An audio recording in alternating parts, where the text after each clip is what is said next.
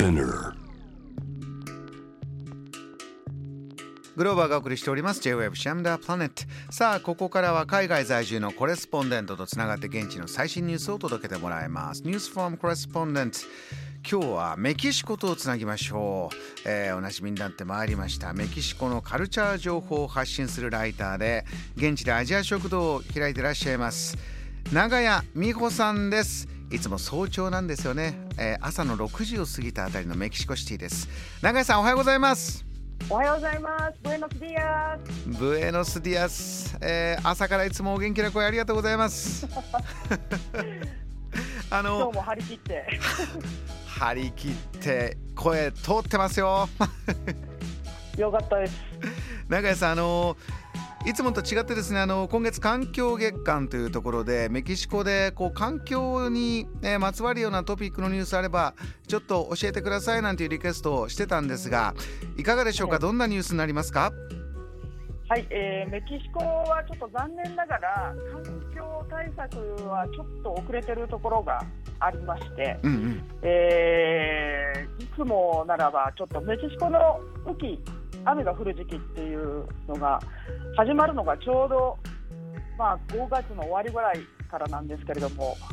ここのところメキシコ市ではあまり雨が降っていなくて、すごく大気汚染がひどい状態なんですよね。大気汚染というとなかなか規制こういうことしたらどうかなと政府もやってるんでしょうか？そうですね。あのー、対策としては、えー、自動車のナンバーによって運転できる日を設定して、えー、木曜日はこの番号が走れないとかなるほど、えー、そういう感じでで交通規制を政府が行ってるんですけれども、まあ、それ以外のゴミのゴミ処理の、えー、問題とかあと工事工場とかの、えー、排気ガスを規制とかしてないところが結構あるんで、うんうん、えー、あんまり積極的に取り組んでいないようには見えますね。永井さん、雨が待ち遠しいという感じですか？そうですね、でも雨が降ったら降ったでかなり大変なんですけれども、えー、えー、大雨が降ると、えー、私が住んでいる、まあ、アパートメントの建物の玄関部分が地面より少し下にあるんで、それが浸水してプールみたいになって、それをバケツで水をかき出さないと、家に入れないぐらい水が溜まるんで、そうですそれがちょっとね、そういうところが、あのー、まあ、でもその原因も道路の排水溝がゴミで詰まっているのを行政がちゃんと、えー、メンテナンスをしないからなんですけれども、ここにゴミの問題がまた出てくるんですか。そうなんですよね。だからちょっと早く解決していただきたいところですね。ねこの今の問題というのは、えー、町それぞれでまた違うんですがここで見えてきたゴミ処理の問題もありました。あの長さんもう一つ、えー、今日伺いたいのは、今まさに現在進行中の大きなプロジェクトがあってそこに対して、えー、環境を、えー、守るどうするというそんな議論もあるようなんですよね教えてください。そうですね今、メキシコの、えー、大統領が進めている、えー、観光と貨物列車のトレンマヤというのを政府の一大プロジェクトとして、えー、手掛けてるんですけれども、うん、えー、このトレンマヤっていうのが、えー、メキシコの南にあるユカタン半島を横断する、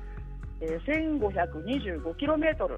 えーまあ、948マイルの鉄道なんですね。はいで、えー、これが、えーまあ、これも南部のチアパッシュのパレンケから始まって、えー、リゾート地でもあるキンタナロ州のカンクンに向かって、えー、ユカタン半島を囲む2つのルートを経由して、まああのー、その場所の観光地をつなぐことを目的としているんですけれども、はい、えー、その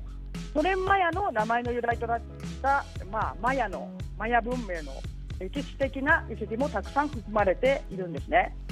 長屋さんこのまあ、経済活動としては大きな鉄道が通ればそれは人も物も移動できて大変プラスだ、でもマヤの歴史的な遺跡があるとなるとこう開発するとそういうのを壊さなければいけない。こういうことなんですか？そうですね。なんかあのー、この鉄道のルートあの建設ルートなんですけれども結構重要な歴史的建造物まだ発見されていない建造物や、えー、セノーテっていう古来から続く天然のプールみたいな泉みたいなものが続々と見つかっているんですね。ああ建設しようと思って掘り返したら見つかってきているんだ今今こう現在進行形で。そうなんですよ。で、えー、このテノーテっていうのはあんまり知らない人もいるかもしれないんで説明すると、はい、えー、ユカタン半島の石灰岩地帯その、えー、陥没した穴に地下水が溜まった天然の井戸やあの泉なんですけれども、うん、えー、この穴に、まあ、数百年かけて地下水が溜まってできて現在あの約3500箇所ぐらい存在しているそうなんですね。ええでこの、えー、セノートっていうのは、まあ、もう昔から古代から川や湖がない地域の貴重な真水の源とされてきた、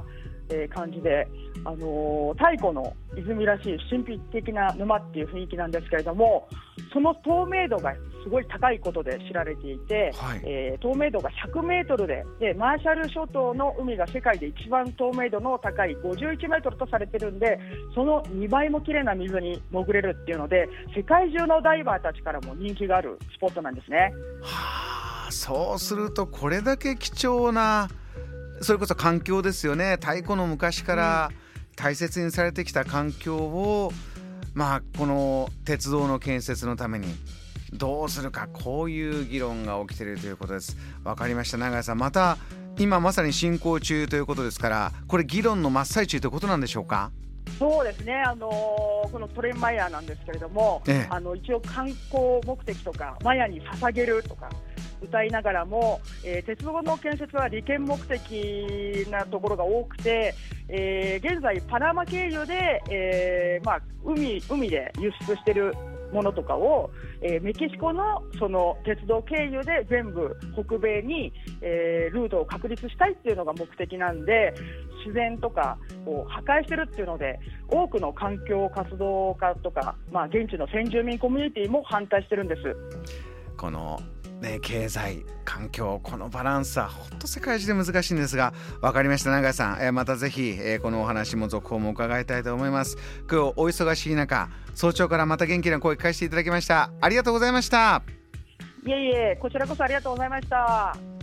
今夜のこの時間メキシコのコレスポンデント永谷美穂さんにお話を伺いました。JAM The Planet